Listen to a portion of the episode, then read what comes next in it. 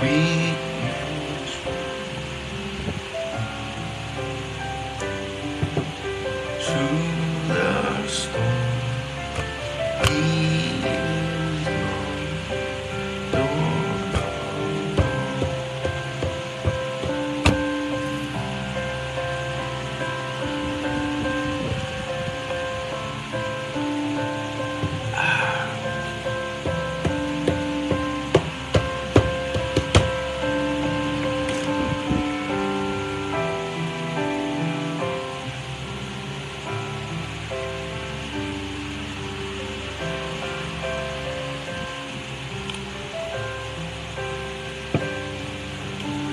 Good morning, good morning, good morning. Blessed Wednesday, Tuesday to each and every one of us.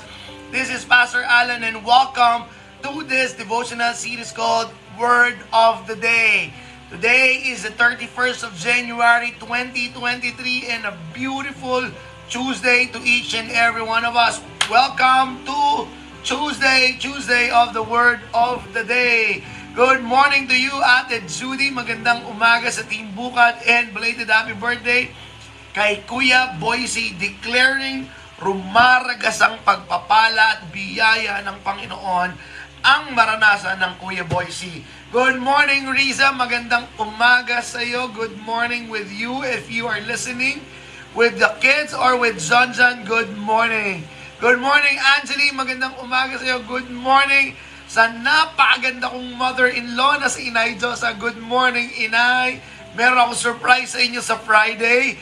Good morning to you, Eileen. Magandang umaga sa iyo and blessed morning to you, Brother Winston. Blessed morning to you, Tita Marites. Wow! Sabi ni Riza, may kaliwagan, may kaliwanagan na po ang Zebulun kay John. Amen to that. Amen to that. Good morning to you, Arlene. God bless you, Arlene. Good morning, Renessa. Magandang umaga sa iyo. And good morning to those of you who are not yet appearing in my screen but you are already there.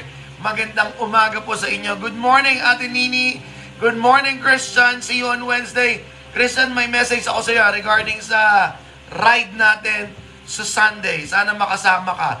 Good morning, Ate Grace. Of course, good morning. Si Ate Nini po, ang first batch ng lay ng pagla-life coaching under the course that I'm presenting. See you this Saturday together with the other student.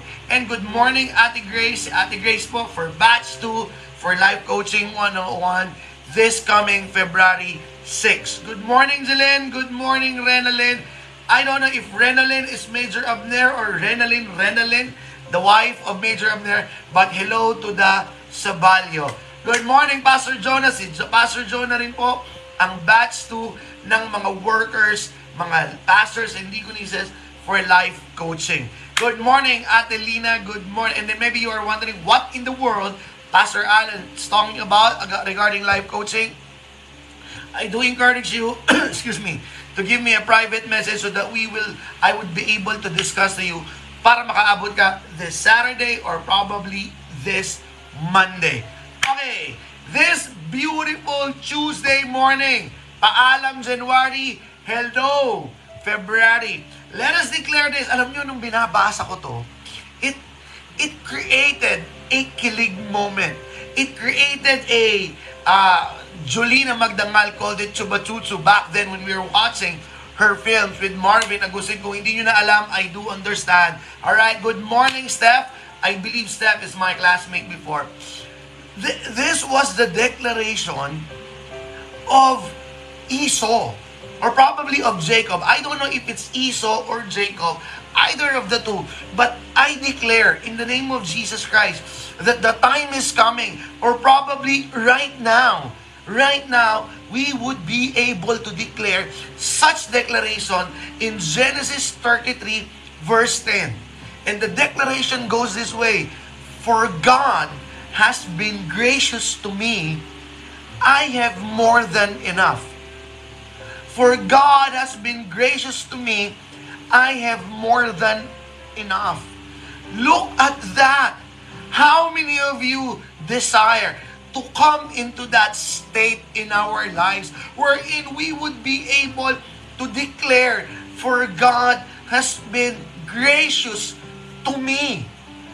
I have more than enough. And I believe if Esau was able to reach that state, I believe you and I who are believing in God can experience such. Good morning, Doc Elsa. Good morning, Tita Juanita. Good morning, Attorney Phoebe. So at this moment, kahit wala ka pa ron, kahit papunta ka pa ron, kahit ando dun ka na, can you type it down by faith in the comment section?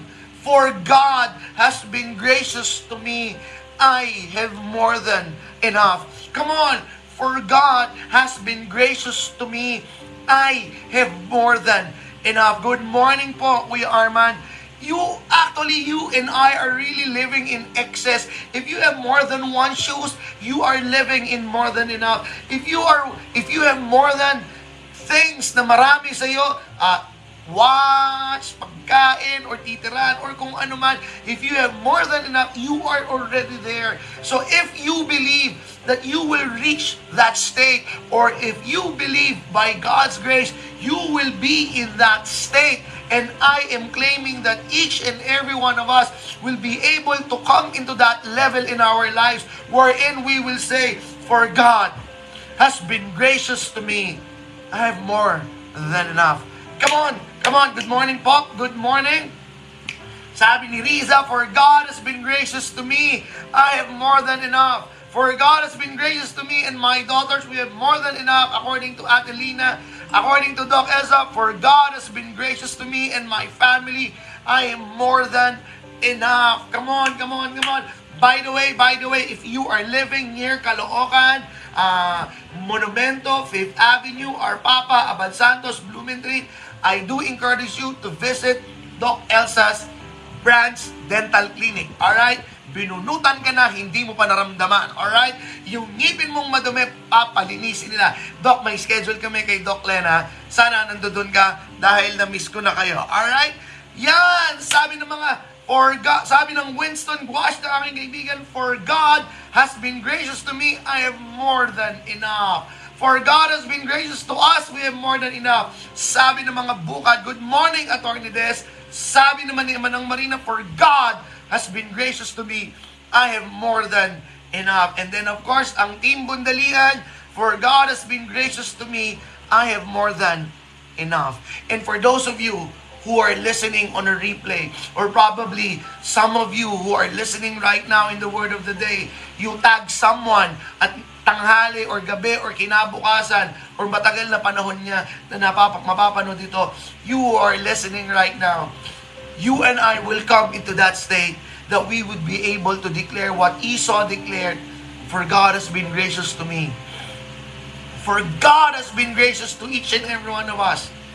And we will be able to say, we have more than enough. Let me pray for each and every one of us. Father, marami sa amin nandoon na sa state na yon. Marami sa amin, Panginoon, we are still going. Going. We are on our way to that state. But in the name of the Lord Jesus Christ, we believe that that is our destination, that we will be able to be noticed, we will be able to be aware, to be mindful of the graciousness of God in our lives, and we will be able to declare, we have more than enough. In Jesus' mighty, powerful name, this is our prayer. Amen. For God has been gracious to us and we will be able to declare we have more than enough. Good morning, Lay. Our word of the day is a is somehow a statement or a question. But if you can, Lord. If you're familiar with the story in Mark, I know it rings a bell. But if you can, Lord. Now, but if you can, Lord, is a prayer. All right? This is a prayer of a father who has a great doubt.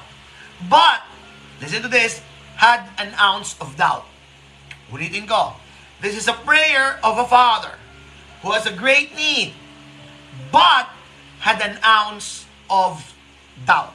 Okay? The, the, the question, but if you can, Lord, is a prayer of a father for his son. Although that was his prayer, there's an inkling of a doubt in that statement. Merong halong doubt. Doubt if God can help him with his situation. Good morning po, DS Max. Good morning po, salamat. But if you can, Lord, it is a prayer with a doubt. Just like what you and I always do. We pray, we believe, but if we will gauge it, probably 98%, 95% we believe, but there is an inkling of a doubt in that situation. And I'm telling you, it's normal. And I'm telling you, it's our human nature not to fully believe, especially if the situation that we have is really mahirap. Especially if the one that we're asking from God is really parang kaya-kaya ito ng Panginoon. Okay? I cannot blame you. I cannot blame you. It happens to each and every one of us. I cannot blame you. It hits each and every one of us. As a matter of fact, as a matter of fact, ang kwento ng ganito is this. Meron ng doubt yung tatay if God can help him with his condition, with his situation. Now, for those of you who are listening right now, just give me an emoji. Was there a time in your life, or probably at this moment in your life, that you have an inkling of a doubt whether God can help you or whether God will help you with that situation? All right? Now, if you have, just give me an emoticon. You don't have to say it. All right? So, meron ng doubt itong tatay. And then he came to the disciples of Jesus. When he came to the disciples of Jesus, the disciples kept on praying, Be healed in the name of Jesus Christ. Satan, get out in this boy's life in the name of Jesus Christ. Because that was his problem. That was his problem. Yung anak niya, inaalihan ng masamang spirito.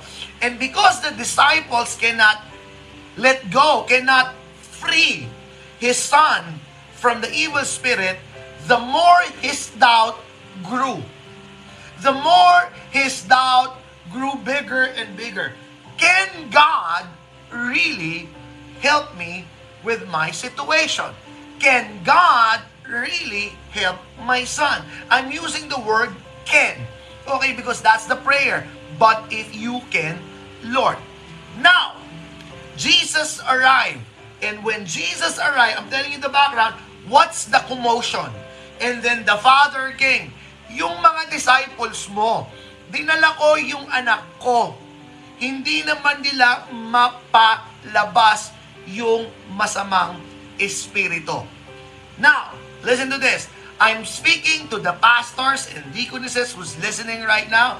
I'm speaking to those of you who always offer to pray for someone, especially those who are sick, especially to those who are wanting or asking for a prayer request it doesn't mean na hindi nangyari yung pinagpe-pray sa'yo, it doesn't mean that their faith has a problem. Sometimes, it was you that is being prayed for has the problem. Alright? Ulitin ko. This is not to condemn each and every one of us. This is not even to bail my fellow pastors and deaconess na nagpe-pray, wala naman nangyari. Sometimes, It was not the one who's praying. Sometimes it was not the faith of the one who's praying is lacking.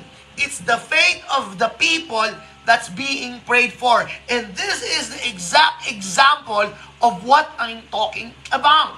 When Jesus found out about the story about what happened, sabi ni Jesus Christ, in Mark chapter 9 verse 2, Mark 22 verse 24. Listen to this. It has often throw him into a fire or water to kill him. Pinakwento ni Jesus, ano ba nangyayari? And this is where the word of the day comes. But if you can do anything, take pity on us and help us. Look at that. Good morning po, D.S. Rani. Good morning, Dwight.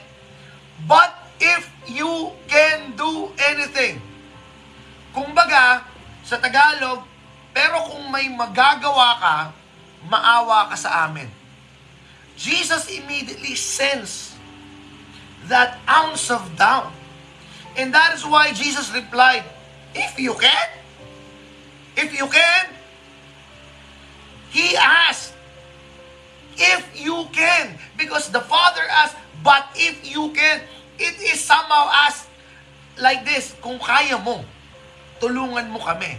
Kung kaya mo, tulungan mo kami. And Jesus sends that ounce of doubt if you can. Verse 23 said Jesus, everything is possible for one who believes. And look, at the following verse, immediately the boy's father exclaimed, I do believe, help, ma- help me overcome my unbelief. It was not the disciples' fault that the boy, still insane with the devil, it was the ounce of doubt from his father. Can God really help me with my situation? Can God really bail me out from this situation? Can God really give me that thing that I'm praying for? Can God really do this for me? Now, you who are listening right now, I would like to go deeper. If you want to be vulnerable, is there a prayer in your life wherein you ask God, but if you can, Lord, but if you can. Is there a prayer in your heart right now that it sounds that way? But if you can, Lord, prayers. You believe, but there is an ounce of doubt. Kaya, kaya mo ba itong gawin, Lord? Kaya mo ba itong gawin? If you want, can you type it down there? And let us be vulnerable with each other. But if you can, your but if you can prayers. And all together in this Tuesday morning, let us all together pray. Help us, Lord, with our unbelief. Let me tell you my but if you can prayer. My but if you can is will he be able to make the church that I'm pastoring grow in the way that I intended to be? Will he be able to make it as relevant and as significant about the different churches that I'm listening and following? That is my but if you can prayer. My but if you can, I, I will be honest with you.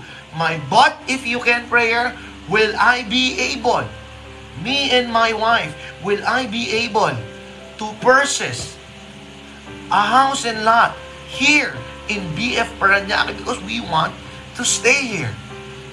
That is my but if you can prayer. Come on. Let us. Every time I pray for those, meron akong, Lord, kaya mo ba talaga? Lord, ibibigay mo pa talaga? And me being honest with you, come on. And as you pour down your but if you can prayer, together, let us shift that prayer from the prayer of that Father. Help me, Lord, with my unbelief. And while you were typing it down, while you were typing it down, let me tell you a powerful story wherein God shut me down with my but if you can. I cannot explain the whole details, but this prayer and fasting, meron kaming niluluhod na mag-asawa. And if you will go to our church, in our simple church, meron akong place doon na lumuluhod. And doon niluluhod ko yung mga panalangin ninyo na pinadala and then our personal prayer. And while I was kneeling down every day, every day, Lord, Lord, we cannot do this on our own. Only you can. Okay? On the third, on the third day of the prayer and fasting, usually I'm excited on the third day because that is where the miracle overflows. On the third day, my wife told me that is a no. Okay? Yung pinagpe-pray namin, it is a no. So, I don't know, there was this sense of peace in me that, oh, it is not a rejection, it is a redirection. And then tinitingnan ko rin yung isip ko, baka naman, uh, baka naman gina-jump start ko lang yung utak ko, uh, ninanam ko para hindi ako ma-frustrate or ma- malungkot. But truth of the matter is, inahanap ko na pinipilit kong malungkot because it's a no. But there was this sense of peace. It is a no. And it is not a simple prayer. It is a big prayer for us. It will greatly affect our families, our families' resources for this year. Okay? So that's a Wednesday. But there was this peace that passed all understanding. Tapos yung prayer and fasting, Monday, I had a coaching talk in Makati sa mga Sun Life branch manager. Alright? Pagkatapos kong mag-coaching talk sa sa Makati, umuwi ako sa bahay and then my wife, suddenly, I have a great news. Sabi niya, a good news. Sabi niya, I have a good news. So what is it? The rejection or the no that we received last Wednesday, it became a yes. Alam mo yun, napaupo ako dito sa upuan kong to at napaiyak ako. Okay? Because only God can do that. Only God can give that. So yung mga but if you can ko, kapag naiisip ko yung mga pinagagawa ng Lord sa amin, nasa shut up ako eh, mm, help me Lord with my unbelief. Alright, kung ayaw nyo, hindi nyo po ma-share, I do um, I do understand. Basahin ko lang to. Sabi ni Riza, yes, he can. Grabe, Pastor. No doubt. Nasagot na po kaagad. Kahit known na tao ang mga kakalabanin, di kami pinabayaan ng Lord. Sobrang posible, Lord, ang Lord na sinasamba natin. Wow! But if you can. Hello, Kuya Chris Domingo. Miss you, Kuya Chris. So again, if you may not be able to write it down there, write down in your personal note, Lord, but if you can give me the woman that I'll marry, but if you can give our son and daughter that we're praying for, but if you can give me that promotion, whatever, but if you can, lay it down to God. And once you lay it down to God, don't forget the shift of that father's prayer. I do believe. Help me overcome my unbelief. You are listening right now. If you can, mamaya, just type it in the YouTube or probably you have a Spotify. Type Brandon Lake song. Too good to not believe. Too good to not believe. It is a narrative of how powerful God is. And it's it's unbelievable for someone like us to have seen, to have heard, not to believe the powerful God. All of our, but if you can prayers, I guarantee you, God can. I guarantee you, God can. There is nothing that God cannot do. There is nothing too difficult for God. There is nothing impossible to God. And God can do exceedingly abundantly above all that we could ever ask or think. That is why it is such an insult when the Father asked, But if you can, and Jesus replied, If you can, God can. God can. God can. God can. Declare it. Kung hindi mo man matype yung mga but if you can mo, just type it down there. God can.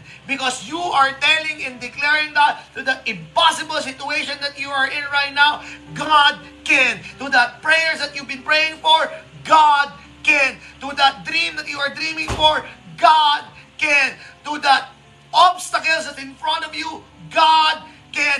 To that sickness that's bothering you, God can. To that boy or daughter that you're praying to God na magbago, God can. To that baby that you are praying for, God can. To that growth of your church that you are dreaming for, God can. And God can do exceedingly abundantly above all that we could ever ask or think. So Lord Jesus Christ, help us with our unbelief. Let us pray. Father, we lay down to you all of our unbelief. And we claim, and we will keep on declaring, you can, God can, our God can, our God is able, our God can do the impossible to possible, our God can do the difficult to easy. And every time, Lord God, that we will doubt, we will be reminded of this. God can. In Jesus' mighty, powerful name. Amen. God bless everyone. God bless. Never forget, God can. I'll see you tomorrow on a Wednesday, Wednesday. God bless. God can.